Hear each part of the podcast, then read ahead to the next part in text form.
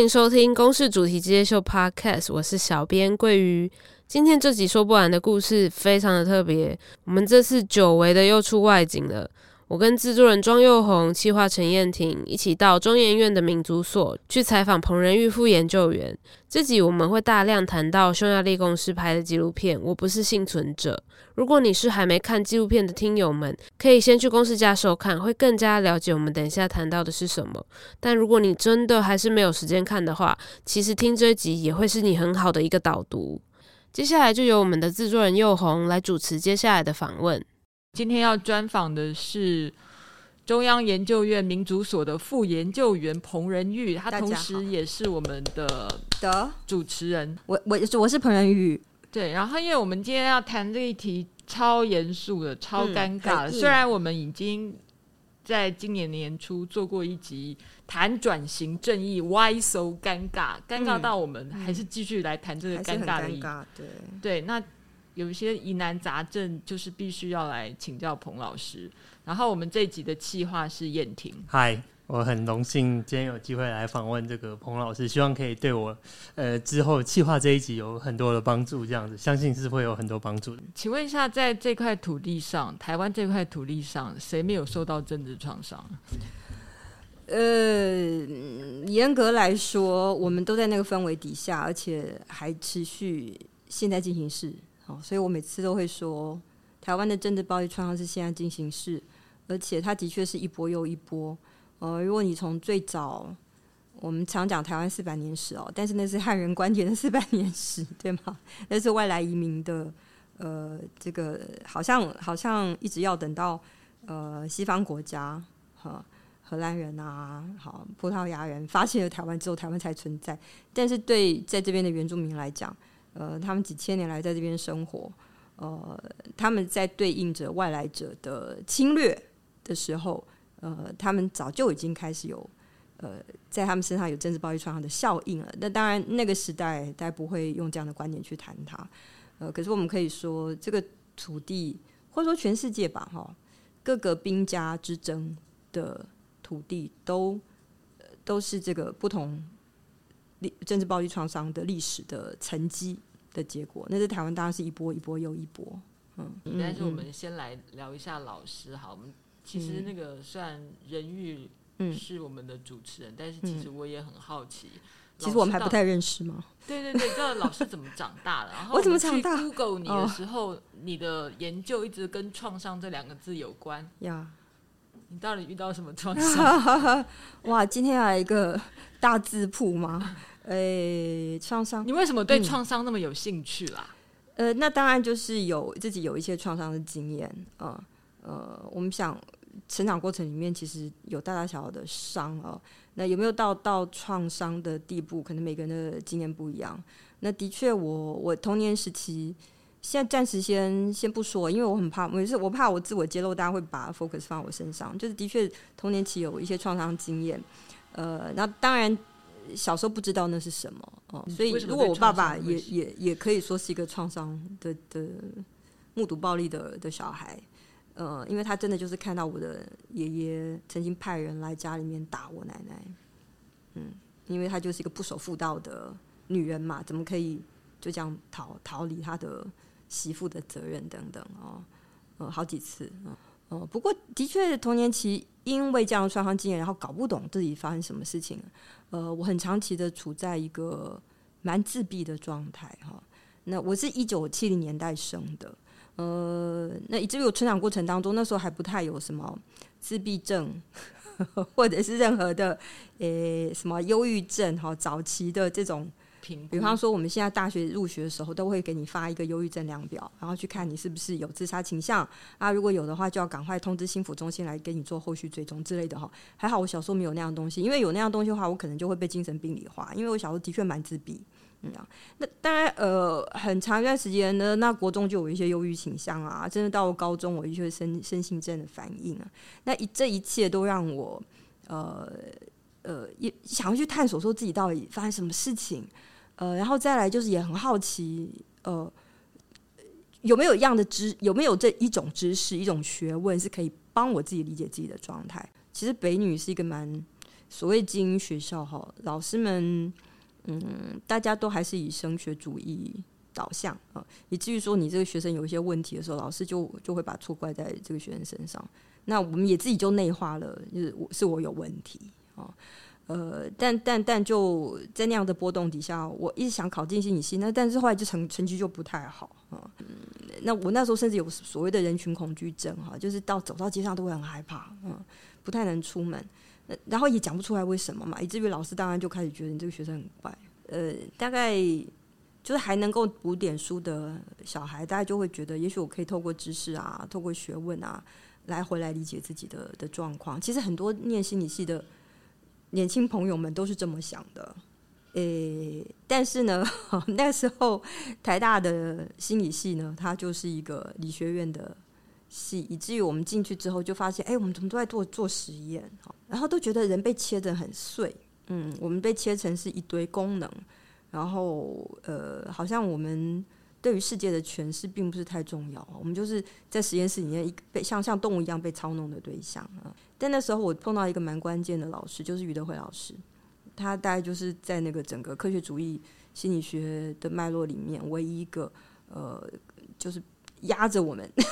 这样讲嘛，好，就逼迫我们念欧陆呃比较是哲学取向的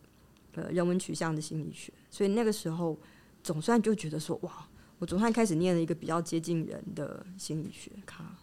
那后来为什么到法国去啊？只是因为你这这个余德惠的鼓励吗？还是好？余德惠逼迫我们大家念的书里面呢，有非常多的思想家、理论家都是法国跟德国德国的理论家，特别是法国要继续念心理嘛，因为他他这个族群，呃，关系文化研究所意思是试图要整合人类学啊、心理学跟。跟社会学其实跟我现在我们现在正在民族所中文音乐民族所录这个音，呃，其实跟一开始民族所的设想是很近的，就是想要把三个学科跨学科，呃，用跨学科的方式去训练学生，然后可以在呃做研究时候可以有不同的观点。这样那个时候我其实心里面还没有解决自己的问题，应该这样说，所以还是期待，还是渴望着去去念经念心理学，特别是念精神分析。那一直到我开始分析之后，呃，你知道分析就是一个很奇妙的空间，你就躺在那边，然后其实没有预设要说什么，所有的记忆冒出来哈，我就开始讲到我，我小时候外公，我知道我妈妈对外公，呃，后来才晓得，长比较大还知道我妈妈的某一些这个社会焦虑、社交焦虑。来自于他小时候，呃，就是因为我外公是在乡下，是被看成是一个疯子。他曾经，他跟我说过，他国中的时候下放学是不敢认这个爸爸的，在路上擦身而过，然后同学就会笑说啊，那个那个人是疯子。然后有人就开始说，哎，就叫我妈的名字，说那个就说就说啊，某某某某同学，那不是你，是不是你爸爸？我妈居然说不是，哎，那我一直到蛮大才知道这件事情对我妈妈来讲的羞辱感。那那我就是讲了这个事情，然后在分析情经验，就讲一些比较特别的家里的记忆。后来，但我的分析很有趣，他就他其实讲一句非常不经意的话，他说：“那你的外公都在讲什么？这个青蛙，你要不要讲给我听？”我就讲给他听。哦，说这个青蛙会怎么样？嗯，一排一排的，然后会跳来跳去，呃，然后有的青蛙会跳到其他的青蛙的上面什么的。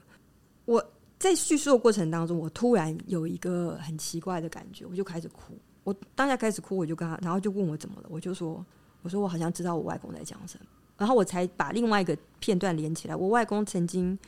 要被日本人派去南洋打仗，当炮灰。嗯，那我的外公曾经就是呃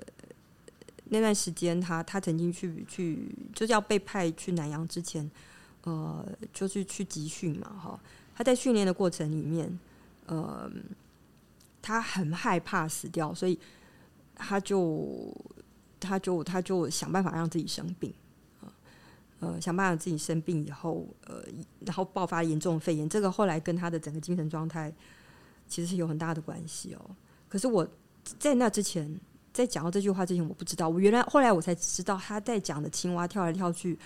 我突然有一个一闪而过的画面，就是就是挖人草，然后跟那个野战部队在训练战争呃要怎么匍匐啊，然后你怎么样一行一行的去呃，就是你要趴在地上前进，然后你要你要站起来，要跳啊，要要攀爬的那个那个情景。但我在之前讲了真的几百次，我没有把这两件事情或这三件事情连起来，就是蛙人，就是青蛙这个。看听起来很小，很好像是一个笑话的没有情节的故事，跟蛙人操，呃，还有战争，还有还有我的外公要派被派去南洋，就后来还是没有去成。可是他的整个精回来的时候精神状况是非常糟的。我后来有回来跟我妈妈讲这个事情，呃，我觉得对他来讲好像是某种解放，因为他就跟我说：“对啊，以前我就觉得自己的爸爸就是一个疯子，好像没有别的。”别的话语去指称那个是什么，然后只是觉得很丢脸。然后我把我自己的分析情境里面突然理解到的事情告诉他了以后，我觉得他有某某个东西被解开来了。嗯，所以这边有一个重点是，嗯、只要你有进入细节知道那背后是什么。嗯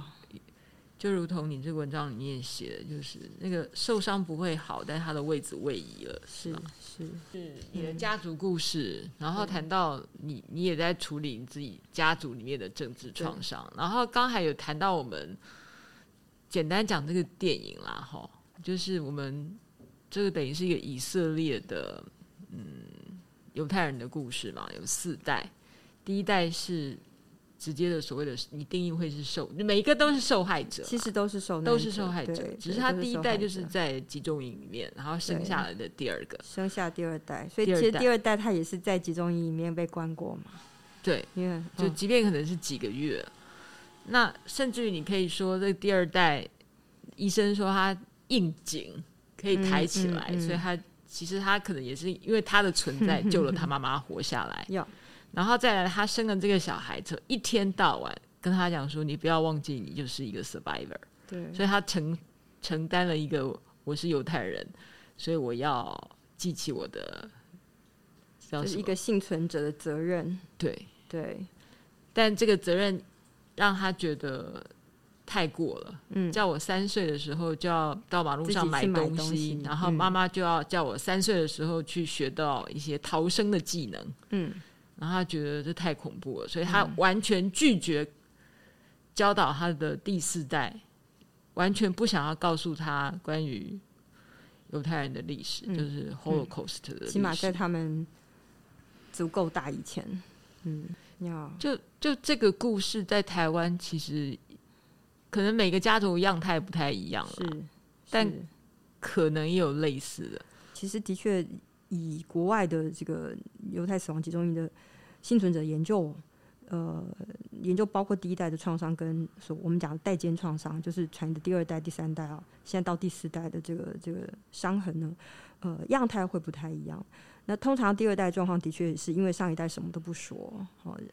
呃，这个跟影片里面不太一样。其实影片里面他知道，呃，第一代呢会不断的跟他说，我以前在里面的时候怎么样怎么样，或我生你的时候，呃，没有热水啊，或者说没有什么都没有哦，呃，会会把那个艰辛的历程不断的提醒他。好，呃，这个提醒呢，他们可能这第一代跟第二代的想法都是为了要让下一代可以坚强的在这个充满敌意、恶意。呃，因为反犹的情绪，这个事情是好几个世纪的事情哦，也也不只有在二次大战的时候才发生。呃，因此呢，好像他们有一个上一代就有一个责任，要教下一下一代怎么样在艰辛的困境里面，呃，能够成长，以至于会 那么小的时候就要求他要懂得求生哈。嗯，可是他的相对的，也就是第三代，我们在影片里面看到，他是一个嗯一个控诉，就是。你为了要让我能够在艰辛的环境里面长大，结果你让我的环境变得很艰辛，你让我的成长历程变得很艰辛。就是你没有给我温柔，你没有给我拥抱，你从来也不告诉我你爱我，好像我一定要用那种很硬的方式，我才可以存活得下来，以至于好像那些爱啊什么都是多余的。所以他后来那一幕很经典的那一幕，就是跟母亲对峙的哈，那对峙甚至的那一幕，就是我需要你告诉我你爱我，不然我不知道哈。我脑袋理解是不够的，我需要你告诉我。他的状况很不一样哦，因为通常我们碰到状况是第二代就不讲嘛，哈，然后的确就是去拼命的生活，拼命的，嗯、好像要把过去的苦难转化成一个呃往前跟超越的动力哦，呃，然后要让自己好起来哈，让自己甚至有的会会希望自己可以飞黄腾达、功成名就，的确是用很强的意志力去呃抵抗，告诉世人说，我就算经历这个，我还是可以活得比你们更好，仿佛是这样。所以第二代会很很努力的呃离开那样的记忆。这是一般的情景，以至于第三代他会跟这个影片里面很不一样，但是有很类似的地方，就是说他们虽然没有被告知你的上一代经历了什么，因为出自一种保护，可是呢，那一种求生的教导几乎像是命令哦，是很类似的。你要坚强，然后你要保护你自己，然后呢，你要不相信其他人，因为你不知道。其他人会对你做什么？因为呃，在影片里面那个第二代的妈妈，他们其实后来再次经历了，他们搬到布达佩斯以后，布达佩斯之后，他们再度的经历一个反犹情节。然后呃，他最好的邻居，他不是说吗？明明我们是认识的人呢、就开始骂我们是死犹太鬼，啊，骂我们是猪，然后要我们离开，哈，准备被逐出要流亡的这种准备的功夫，你不可以停下来。的这种不安全感、不稳定感，跟充满不确定性的感觉，这是通常都是不知情的第三代也会发生的事情。嗯，以至于他们后来就会发展出很多精神症状，他们就会被误以为说他们就是一般的精神疾病，比方忧郁症、躁郁症，哦，甚至是觉失调，哦，或者是或者是很多身心症，比方就是长期的胃溃疡，哦。然后还有的会有一些皮肤的疾病，哈，就其实非常多的疾病，它是我们讲所谓的身心症，是因为长期的焦虑，然后你会有呃莫名的 原因，然后你会逼着你的有机体一直在一种对抗的状态。我刚刚想到的一个故事是外省人的后代，然后我这个外省人呢，他家里面不见得有经历，有的外省人家里面也是经历百孔的哦，大家不要以为说外省人就不会经历百孔，其实。我们的白色恐怖受难者的比例里面，有高达百分之四十五的受难者是外省籍，这意味着什么？那个时候台湾的呃外省人口的比例也差不多是百分之十不到十五嘛，那百分之不到十五的这样的人口比例，就它里面整个受难者它占了百分之四十五，这是非常高的一个比例啊。好，那即使是在非呃白色恐怖受难者的外省人的家庭里面，我其实也碰到过。妈妈告诉我说：“哎，她就是的确是用一种很像这个二第二代的这个妈妈，影片当中的妈妈，就是说我要训练我的小孩，在家里面呢，他一定要我要很严格的要他去执行他的生活作息，然后他如果没有做到，他答应我的话，我就要给他怎样的处罚，或者说他可能就不一定是处罚，而是他。”剥夺了他平常可以，也许可以拿到甜点，或者是可以拿到一个一个抱抱哈，可以可以获得一个抱抱。我今天就不给他，好，那为什么呢？他说，因为你以后出去了，你去出去了这个家，你不会有那么好的待遇，所以我从小就要训练你。其实很类似的一种状态，对吗？可是我想到的是什么呢？我想到的是外省人，在台湾的，他是一个流亡。很多的外省人在台湾是逃难过来的。然后这样的流亡没有创伤吗？国共内战没有创伤吗？其实你从一个人本、人道、人权的立场，这样子的创伤也应该要去追讨。嗯，可是那我们为什么不能跟更去中共去追讨这个国共内战？完大一百三十万左右的军民各种不同阶层的，呃，这个统治阶层里面，然后还有很多很多人民啊，是逃难到，你看那时候。大家看过相声吗？听过相声吗？哈，那也有我们说相声里面要去买船票哈，多困难。然后大家都想尽办法过来的。那这些人身上没有伤吗？一定有伤啊。所以当我那个时候，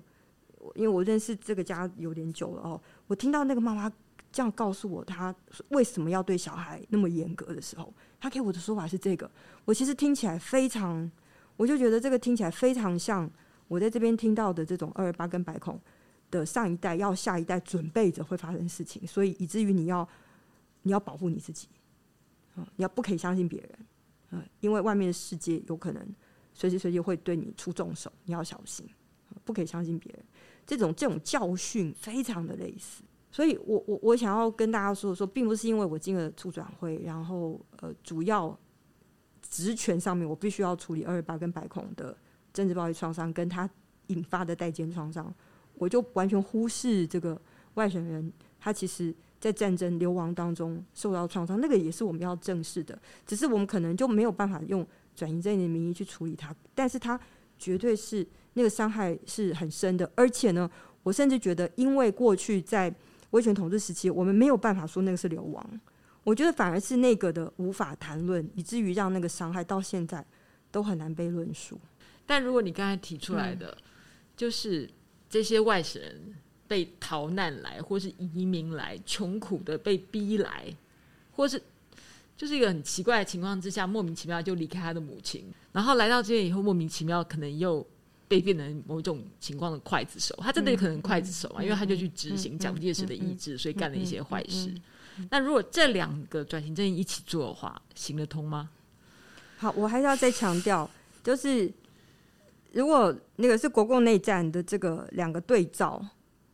以中华民族框架，我们如何能够处理转型正义？我们没有对中华人民共和国的这个政权，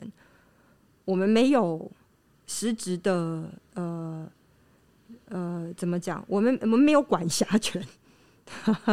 就说他那个战场是那流亡战场是在中国发生啊，我们要有他不是不能处理，但他就是一个跨跨政权，我们不要都说不要跨国哈，它其实就是一个就是一个跨国要处理的事情。那这情况真的很像，就就像是我像我阿公呃，或者是慰安妇要对对的那个对照会是日本政权和日本政府是一样的哈，那。呃，他有没有办法被说成是转型正义？有，可是两国如何一起来做这个事情？啊，我们有办法有没有办法要求这个对照来有一个更高的第三方？理论上是谁？理论上是国际刑事法庭嘛？有两个对照时候，你要怎么处理？比方说，我们现在在台国呃中华民国的体制底下，我们自我反省对吗？就是这个体制过去对人民做错事，我们现在民主化的政权，现在由这个民主化的政权来处理，好。那国家它是做错了，没有错。可是我们，呃，因为民主化之后有人民选出来，以前不是人民选出来的，对吗？的的这个这个民意代表，我们现在有人民选出来的民意代表，如果由立法院他来授权我们这些转型正义促转会的委员来当做一个象征性的第三方来处理这个加害跟对害的被害的对照关系，这合理嘛？对吗？那现在就是说，我们要怎么去帮这些流亡的？外省族群去争取一个他的对照，有跟他有一个平起平坐的来谈判，然后去谈怎么样赔偿，谈怎么样能够修复，好，能够谈怎么确保 never again，当对方对岸的炮弹、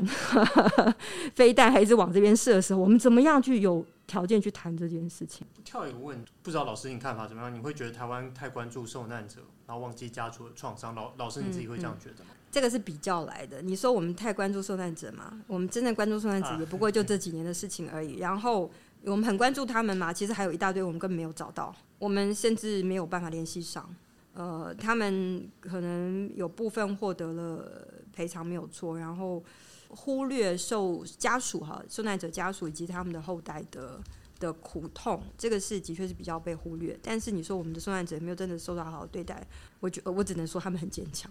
就说到现在还愿意出来做见证，然后面对呃社会的抨击跟质疑的这些真的受难者们是非常少数哈。但我只能说他们非常非常勇敢。然后大部分出来其实很多都不是为自己，是为了其他不能做见证的人做见证。我。那个感觉对家属，因为之前是没有注意到，然后现在哦，我们注意到家属，开始注意到，可注意。可是就像老师您讲的，嗯、我们可能连第一块都还没有注意的，啊、对啊，嗯嗯嗯。当然，这是不是要分开？我觉得呃，其实应该要同步重视嘛，因为真的有非常多的政治受难者已经过世，已经离开我们了，非常多。现在还幸存的，就五零年代幸存的，真的是屈指可数哦。呃，二二八好像还有一位。综艺人前辈，他已经一百零几岁了，一百零四吗？呃，他就是二二八，像唯一的现场的见证者，只剩他了。那白孔的五零年代，因为都已经都都已经是九十岁以上的，都很多都已经离开。那我们很幸运的还有几位在我们身边，但我们不知道可以还有多久时间可以听他们讲见证。然后你听他们因为他们就是太久时间无法叙说，以至于长久以来能够帮受难者记得他们的苦难的，就是受难者自己了。所以他们的兄弟情谊很很深刻。呃，他们最大的苦，也就是觉得有好多人就来不及见证，就已经先离开这样。嗯，所以我我我会觉得那应该同步做的事情，而不是说我们好像只只偏重哪一边。嗯呃，而且的确二二代是这样，家属跟二代为什么一开始呢？我们比较受重视，其实也是他们很想要保护受难者，他们会觉得，嗯，因为二代跟家属状况的确有些是。哦，我要讲一些比较特殊的案例哦，就是因为受难者第一代呢，他们长期在不公正的情况底下，累积了非常多的愤怒哦。呃，后来转成，的确有的人转成家暴。你可以想象，就是说他会转成家暴受害，因为他就是被政府逼到穷途末路啊，没有工作，无法活下来。呃，他就变成对社会来讲，他就是一个废人一样啊。呃像一个米虫活在这个世界上，那他很多就酗酒、好药物滥用或者怎么，然后转成家暴之后，这个家属他怎么去说这样的事情啊？就说他等于是国家暴力的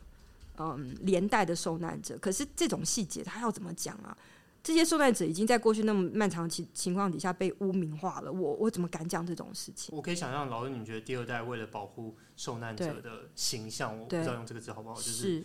然后就是把他们一些毕竟受到国家创伤，可是他们转化出来的情绪，或者是直接转化成暴力的形式，所以不去谈这件事，不敢去谈，因为担心他们的前辈再次被污名化。对，那所以这个某种程度上也衍生到我下一个问题是，政治创伤怎么影响到亲子关系？嗯嗯、所以我刚刚问题就是，老师你会觉得这个是第老就老师你好像觉得还好，并不是一个 typical 的状况，就是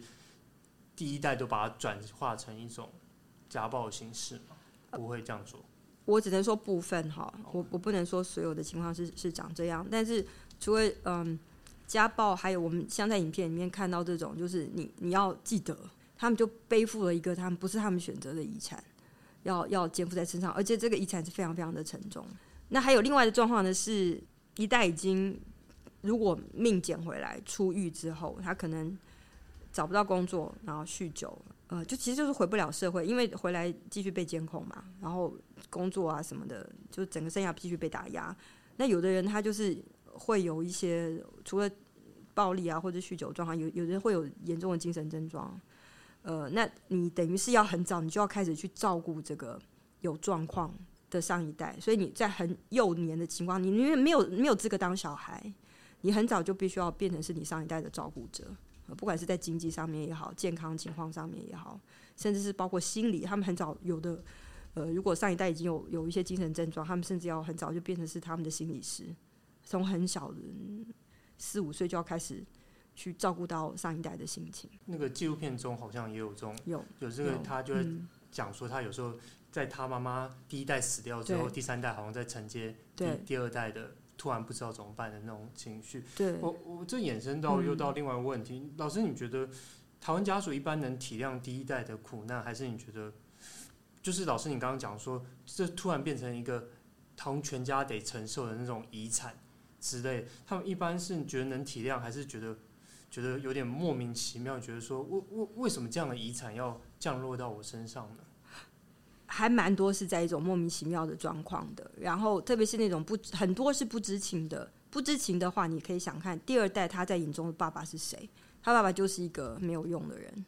就是一个工作不稳定的人，可能就是一个酗酒人，甚至甚至是一个家暴者。就对他来讲，他没有办法去连接爸爸。他看就是说，爸爸可能在年轻的时候，我们常另外一个状况是，他没有机会去认识之前还没有被暴力创伤。折磨之前的那个人长什么样子？他没有机会认识他，因为等他认识的时候，已经是被折磨过。然后我有一个二代，他直接讲，就是国民党把我爸弄坏，他已经被弄坏了，所以我根本不知道他之前长什么样子。人家难有说他之前多意气风发啊，多有才华呀，可是我看到他就是一个病人啊，没有办法去理解，然后就是一个不会照顾我们的爸爸哈，所以他没有办法。在这些职称里面，他没有办法看到说，哎，这是国家造成的结果。你说有没有办法体谅哈？即便知道说他的第一代曾经受过，还是会觉得很难很难，因为他就跟我关我何事？就是我本来就是个小孩而已.那也不是我选择降生到这个家里来的，那那我就被迫要承受这一切，没有人过我的意见啊。对，就即便我知道了以后，我还是觉得很不公平啊。那不公平也在说，哎，你看那个谁谁谁家啊，他们家为什么就好好的？我也看过那种，就是说。有很多受难者后来就是跟受难者的的家属结婚，或者说男的受难者跟女的受难者结婚，因为就污名嘛，你根本不可能连跟别的所谓的正常家庭联姻，因为你就有前科这样。呃，以至于说很多是，我也看过那样受难者跟受难者就是组成家庭之后非常有意识的保护他们的下一代，但是是用一种呃，因为彼此之因为爱的力量很强大，我还是要必须要讲，爱的力量很强大。然后他们因为各式各样的际遇，让他们可以重新回到呃这个社会上来，而且有办法开创出自己的一一番事业的那一种政治受难者，他们在抚养后代的时候，很多后代也是等到四五十岁才突然发现，他什么我们家是白色恐怖受难者，他一生都没有任何感觉。他们不是体谅，而是他们觉得说，哇，爸父母父母好伟大哦，他们怎么会自己把这一切吞下来，然后什么都没有告诉我们？早点晓得的话，可能我小时候会更乖一些之类的，就是会更体谅他们。这样我很好奇，所以这个政治创伤是很自然的就会进到家庭。我意思是说，就是几乎老师你访问的家庭，或者是都感觉说第一代有这样的苦难，然后几乎都会这样子传承下去吗？您您会这样子说吗？非常普遍，其实蛮普遍的现象，只是说它的影响的程度深或浅，嗯，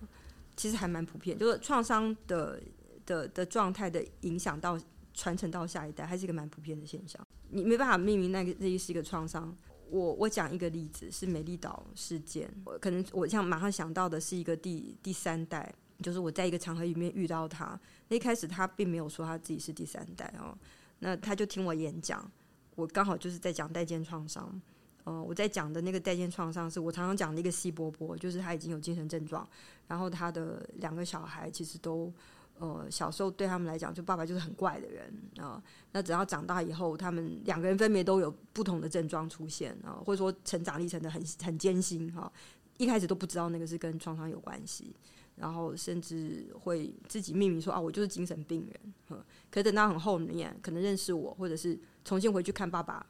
的经验以后，才突然看到说啊，原来这个是政治暴力创伤的后果。好，那我正在讲这个。例子，然后里面包括说这个第一代如何的紧张，就是晚上锁门要锁两个小时，检查门窗两个小时，窗户永远都不可以打开，好，永远都不可以有任何人进到他家来，等等。我在讲这个例子，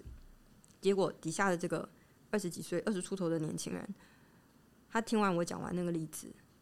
后来我们不是有 Q&A 时间吗？一举手，然后就啪就开始哭，没办法讲话，他就开始哭。好，我想后来。问讲到有跟他谈发生什么事情，他就说：“他说老师，你刚刚讲的都是对的。他的阿公美丽岛事件的参与者，抗争的参与者，我后来有呃有找到他他他阿公的名字，但是呢，他他说他是第三代哦，他阿公第一代，他的妈妈第二代，从来没有跟他讲家里的事情，然后也呃也甚至不让他去问阿公，因为对他来讲，就是阿公就是一个非常抑郁的人。”然后都不讲话，阿公一句话的，就是几乎不讲话的一个人，呃，然后他从小得到的指令就是你不要去吵阿公，阿公心情不好，你不要去吵他。然后妈妈呢，第二代他做什么？第二代其实就是做非常像纪录片里面的这个这个这个事情，但是他不是叫他要要培养他这种什么。就是很积极勇敢，而不是他反而是什么都叫他要很小心，甚至会跟他讲说你：“你去哪里就不要搭同一种车，你要下什么地方下来，你要换车怎样？就是路线不能让别人知道，哈。然后呢，你在学校要小心，不要乱讲话，呃，你不要随便乱交朋友，你要交朋友要带回来给我家看。他从小就在一种莫名其妙的一直被约制，他就觉得他的他好像他的生他生活在一个无形的电网里面。”然后他随时随地都会触到电网，然后就会被骂，但他完全不知道为什么，没有人任何一个人跟他解释为什么。一直到他有一天，在美丽岛事件的叙事里面看到他阿公的名字，他本来之前什么都不知道，然后他就问他妈说：“这是阿公吗？”嗯，他妈说：“对。”可是你不要再问了，不要再问了，这样就这种状况哈。所以他为什么来听我演讲，就是被召唤来嘛，哈，所以他一听到我讲那个状况的时候，完全就想起他的经验。虽然他的阿公并没有所谓的变疯掉，他没有精神症状，但是他看到他的阿公的抑郁，就是整个人被笼罩在一个，他没办法跟人讲话，没办法跟世界有关系。然后妈妈就是不断的拿各种各样的理由来规，他就说我从小就是在一种看不到的规则当中，然后我不知道为什么要有这些规则，这样，然后一直到他来听我讲了之后，他回去看，呃，他真的就是一个，他本来是一个来的时候就是一个。很硬的一个 一个年轻人，他后来整个就是完全崩溃这样子。你看起来好像没有妈妈没有对他做什么施暴的动作啊，只是跟他讲要小心。但你会讲说我们在家里面，家长都警告你不要相信陌生人啊，或怎么样，看起来好像有一点点正常，他就是一个管教的一部分。老师，你有遇过没有政治创伤的家庭吗？就是有一个家庭是你，应该哦，应该是说，因为因为创伤它是一个会。evaluate 的东西嘛，哈、嗯，就是说他可能当时很很很创伤，但是后来有一些机遇让他可以变好，比方说难友们彼此支持，有想办法找到连接，他可以修复，呃，可以让自己看起来相对正常，在这个世界上过生活，也有这种，也有这种，但是我还是保留一个，也有那种可能都看起来很正常，那个正常是潜伏，因为你可能成功的混进一个职场，然后找到一个好的位置。你然后你你可能相对也能够呃成家立业，然后机遇都很好，你小孩子都发展很好，以至于你表面上看起来没有什么事情。可是等到你年纪大了之后，我们也碰过那种呃，就是你等于是好像之前都是紧绷得很紧啊，所以看起来没有问题。但你的身心状况开始衰弱了以后，到晚年反而噩梦开始出现，也有这种状况。所以前面看起来好像都很好哦，可能八九十岁之前。好像都没事了，嗯，但是等到可能一次的这个呃生病，或者是他开始身体开始衰弱了以后，他半夜的噩梦又回来，我们也碰到这种，所以你要怎么去讲这个？这所以创伤的复原，它不是一个线性的过程。我觉得这样貌好多，就是各式各样的都有。我这样讲你会懂。我们在精神分析里面怎么理解创伤？创伤不是一个症状，你可以。正向的去描述它，就这样来引导初学者。你看不到创伤的时候，你有一个至少有一个 baseline 去指认说，哦，他可能长这样哦，哦，但实际上创伤它就是我们讲 trauma 医医学上一开始生理上的，它就是一个大洞，就是破了破了一个口，然后你没有办法让腰，就是没有办法借由你身体自动复原的能力去让它可以复原回来，所以你要有一些外力，要医疗的动作哈。对，一开始是生理上一个。名词，它其实就是一个大的窗窗口，这样的一个破口啊。但在心理上也是这样，就是说你受的这个创伤，已经不是你用你的自我的意志可以去抵抗它了，你无法，你对它无可奈何。然后它就是一个洞口，大辣辣的在那个地方，它是一个黑洞。呵，那外显的症状是你做了一堆事情，想要把这个黑洞让它盖起来的方法，以至于你可以找各式各样的方法去把这个洞盖起来。每个人几乎都会用他的方式找他，没错，他的方法，他能够抓到什么？呃，一定要关门，然后有些人可能是管小孩管很凶，然后有些人可能是几乎完全不提这件事情。你看，如果我们用外显，你看它会各式各样，对不对？可是外显最后面是什么？是一个深层的不安感，嗯，是一个我我没有资格存活在这个世界上，我的存活随时随地会被人家连根拔起的那种很根本的存在的恐惧，是那个东西。而那个东西你没办法用外显治疗，你你就是说哦，我就是关门，每天关两个小时，这个叫做强迫症。好，你用正面的表述是这样，但是这个强迫症是去掩盖那个东西，所以永远要看到的是，其实创伤你没办法直接见到它，所以真的很像黑洞，就像黑洞，我们的其实其实是黑洞，我们照相中医院不是有照黑洞吗？其实我们照到的不是黑洞，我们照到的是是光到黑洞附近，它一个。弯折的一个样子，所以我们其实拍的不是直接拍到黑洞，是光在这个黑洞附近的行为表现。你拍到的是这个，很很有感觉。就是我老老说，我今天来采访之前，我抱着期待是哦，我可以听到很多人好像可以分析出共通性啊，台湾人大概是什么样子，或者是哦，有一种比较呃典型的模式怎么样？可是刚刚听那个就是那个就是主流的实证精神医学是这么做，就是反而是那有没有政治创伤？有那老师你会怎么？他们遇到这个黑洞，有可能不要被黑洞整个吸进去的方式吗？该怎么政治创伤？如果可以怎么有可能被怎么样被治愈吗？我如果讲一个呃，就是我一直在强调。呃，创伤是是一个黑洞嘛，哈，它就是一个多重的关系的断裂，自我的、跟家人的、跟社群的，甚至跟社会国家的哈，想象的关系的断裂的不可能性哈。那唯一的解法就是连接，怎么样让连接可以发生？那是唯一的解法。那那因为它是多重层次的关系断裂，那你就是要在多重层次的条件底下去创造那个连接的可能性。所以在治疗室里面，在在诊疗室里面的一种，或者说智商室好里面的连接，跟心理透过跟心理师，因为心理师他就是每个礼拜都会在那边等你，你跟他约了，你给他钱哈，他理论上他就是都会在那边等你，然后那个时间就为你所用，所以他会形成一个我在世界定锚的一个参照参照点这样子哈。可是你要走到我可以去寻求帮助。说，哎、我愿意打电话去给智商所，我愿意打电话去我们的心理师，他其实要有条件呢。那如果我在一个很破碎的状态的时候，我根本不可能打那个电话的。所以这时候就是要有一个人去找到他。其实我们训练出来的心理师，呃呃，不是一般在那边等人的心理师。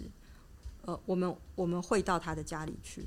会到他，比方去白色恐怖集美纪念园区，他可能就是只是在那边，只会在那边出现，那你就是去那边找他。去认识他，嗯，去跟他建立关系。他一次跟你说，跟你拒绝，我们常常被拒绝，我们都习惯了，就是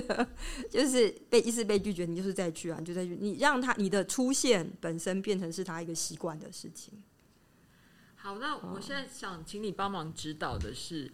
假设我也是希望变成这个议题的连接的那个出口，连接的点，我到底要怎么做，大家比较容易贴过来？好。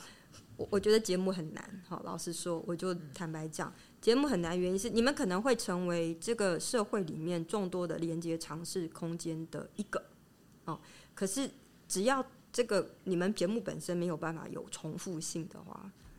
它很难把这里当成是它一个连接的点。像比方说白色恐怖的纪念园区，就会是一个很明确的连接的点，因为那是有一个是他们自己在那边被被关押过。呃，或者他们的前辈在那边被关押过的一个纪念的地点，所以他们会不断的回去。对他们来讲，是一个很重要的呃呃时空的的的连接点。怎么样？我忍不住嗯嗯举到例子，我我想到那个纪录片，那个第三代找到连接，可能对他来说就是在宗教的没错场域，没错。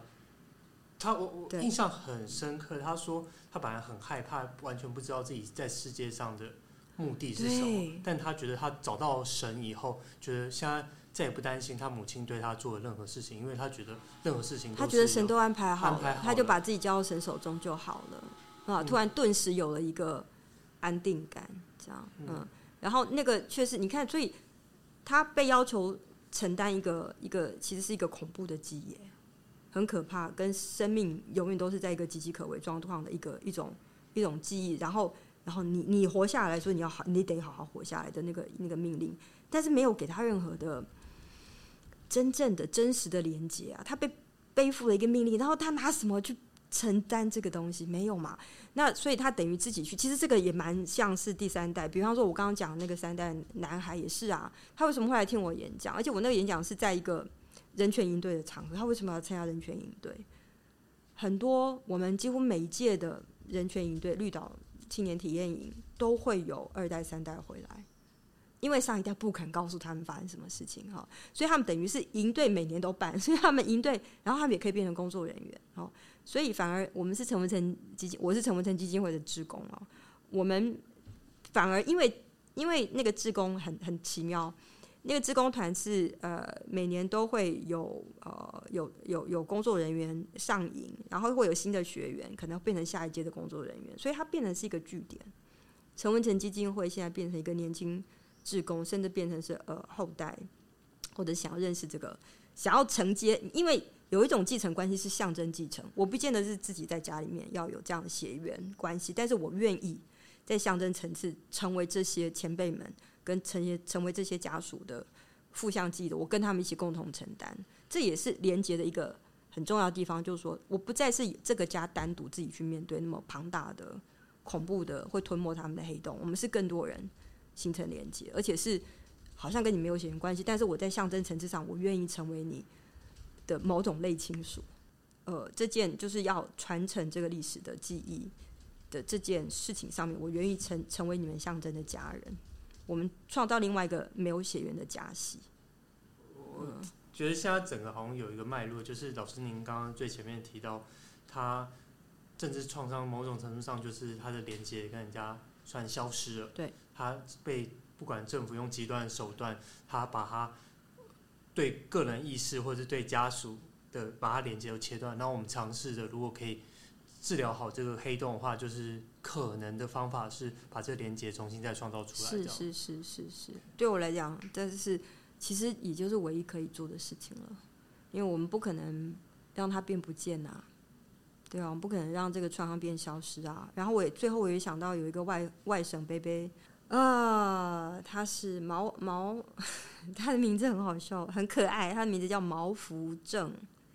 毛，然后他每次会开玩笑说是毛主席的毛，毛泽东的毛，毛福正呢，这这个名字怎么可以啊？那受难者都会。笑他，就说毛福正了以后，这个 这个蒋光头怎么办呢、啊？对、啊，所以他他常常都会这样自我解嘲哦。你会发现哦，这这些第一代的政治受难者，他的那个黑色幽默的能力真的是超过你你我的想象。第二代、第三代反而比较困难，但第一代哈、哦，他们那个幽默感有时候蛮可怕，他们都开自己的地狱梗这样。但是呢，它是并存的，我还是要讲，就是说他没有后代耶，他在台湾没有后代，他。他到台湾来呢，他他有三十几年都住在船上，他就在造船厂工作，他没有家，他就在船上哦，因为这边没有人要，就国家当然就军队也不收留他呀。他他开始是他是在美宋舰上，他的哥哥就是那个舰长毛雀飞，嗯，他最辛苦的两件事情就是他找不到哥哥的尸体在哪里，他哥哥被枪决了，他不知道他的尸体在哪里，然后再来就是他没有家人。他在台湾没有办法，没有没有找到，没有办法结婚生子。然后他回去中国中国那边，然后也找到了家人，可是他觉得已经不是家人的感觉。他觉得他回去讲的话，没有人听得懂。他那边的后面的就是他的亲戚们的小孩也都听不懂他说什么。他就会觉得他回去也没有家的感觉，所以他就只好回来。那回来之后，他其实能够。找到象征的家人，大概就是这些年轻职工朋友们，因为大家就会叫他毛爷爷啊、毛爷爷这样。这是这是一个他，他一直说他没有家嘛，无处是家。他常讲一句话，但是里面有一种苍凉感哈。所以你会看到这些前辈们，他们是一个 复杂的情绪综合体，他们同时可以跟你开很恐怖的，我们觉得哇，这这这地狱梗的这种黑色幽默，但同时他他有他很。很悲戚的那个时刻，但他是选有选择的才表达，嗯，就是他们的状况是一直变动的，嗯嗯，所以我很难讲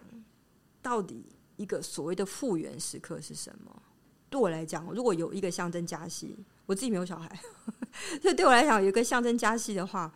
我很愿意，就是在象征层次成为这些受难者们的中生代、第二代，然后可能来这个。人权营队的职工们，他们真的就是像我的小孩辈的人，所以在象征家系上，我已经这边有三代了。然后甚至有的职工们生小孩就变成第四代。讲，呃，对，就对我来说，血缘真的一点都不重要，在这个历史创伤的记忆的继承上面，血缘真的一点都不重要。我可以去愿意在想象当中接受说啊，有人是这样想事情的，有人是这样看到真实的。可是我保留一个空间是。我我跟你不一样，我跟你经验完全不同，但是我可以想象说，那那个那个那个也是跟跟我相异的历史经验的可能性是可能存可以这样存在的。这样的经验被说出来的时候，对我不会有威胁性。所以其实对话的可能性，很老实说，我觉得在受难者这边反而，呃，因为他们经历很长一段漫长的自我，其实是一开始是自是试图自我疗愈的的时间，所以他们必须要在苦痛当中去认清这个世界上。或我们的社会里面还有很多人无法指认他们，他们只好去很用力的去想象别人在什么样的情况，反而他们有这样的能力，就是今天存活到今天而没有去死掉，没有去自杀，或者没有变疯狂的这些受难者们，他们其实是呃反而有能力去想象别人会，大家听到会生气，听到不一样意见的时候会生气，但是他们很能够想象，像陈清生，他是真的是完全无缘无故的被剥夺剥夺掉十二年青春，然后他曾经自杀过三次，然后他出来以后。中华民国不给他身份证，他甚甚至就是就是完全要他死死路，就是不让他有活路的时候，他很想要报复啊！他还差点，他还真的就是命运，就是让他路上让他遇到了他以前折磨他，就是对他施酷刑的人，哦，然后他真的就是花了很长一段时间去跟踪他，然后还买了一把刀要把他杀掉，然后后来有一个一个一个因为因缘际会，他他没有去做那样的事情。可是，即使是连他，你看那恨意那么大，够恨了吧？他到现在，人家问他转型正义到底要怎么办的时候，他就是说，他觉得这件事无解。好，他的讲法是什么？通常你会说，哦，我们当然要正义啊，然后这个要被救责啊，然后呃，我们要被平反啊。那现在受害者被平反以后，那个加害者要名单要被公布啊，等等，哈，呃，真相要被复还原等等。你理论上他会也会想象他应该会讲这些话，但是没有，他就跟你讲说。你告诉我什么是正义？他他就直接挑战我们啊！你告诉我什么是正义？嗯，我们的确的确是受到不义的对待，但是现在要平凡的时候，但是就有另外一群人，他们他们觉得他们就是正义的，他们甚至觉得来杀戮我们那才是正义啊！他的正义的版本跟我们都不一样的时候，怎么办呢？他甚至就觉得我我放弃去说服他们，我就是尽我的可能。呃，去影响年轻人，然后让年轻人们愿意去去记得这件事情，然后，呃，他他就把希望寄托在年轻人身上了。啊，好了，还是有解啦。他的解就是寄托年轻人嘛，寄托年轻人对，但年轻人要在什么样情况底下被寄托呢？那样的寄托当然不是像政治受难者家庭一样，他是一个被迫的，就是他是一个。不甘愿的 负面遗产的继承人嘛，那很辛苦啊。呃，我觉得比较是开始被启蒙之后，我自己啊讲启蒙好像有点老套，但是呃，我觉得你开始意识到你这个历史的不义不被解决的时候，我们社会就不可能正常化。不要说国家正常化，连社会体制、司法哦的正常化都不可能。那还是有很多年轻人是愿意一起来投入。做改革的工作，所以转型正义是是一个社会改革。呃，只要有越来越多的呃非血缘的象征继承人愿意一起跳进来，而且建立不同时代的连结跟历史记忆的传承的话，三十年以后、五十年以后，我们可以变成一个更好的社会。继续找答案啊！要要要，不要放弃连接。继续找答案啊！我也不知道我们这个公式主题之夜秀可以给大家什么连接，但至少我们在这里做点努力啊。要作为这个尝试的呃，借由做这个节目，希望可以作为社会大众一点点的连接嘛。希望可以至少我们成为一个小小的开始，希望让他们发现说，哦，这件事情其实是很值得我们关心的，对于我们国家的未来发展而言，谢谢大家。好，谢谢大家。那就邀请大家都要关注 公视主题之夜秀，每周五晚上十点钟。哇，你好称职哦！再会，拜拜，拜拜，拜拜，好称职，拜拜。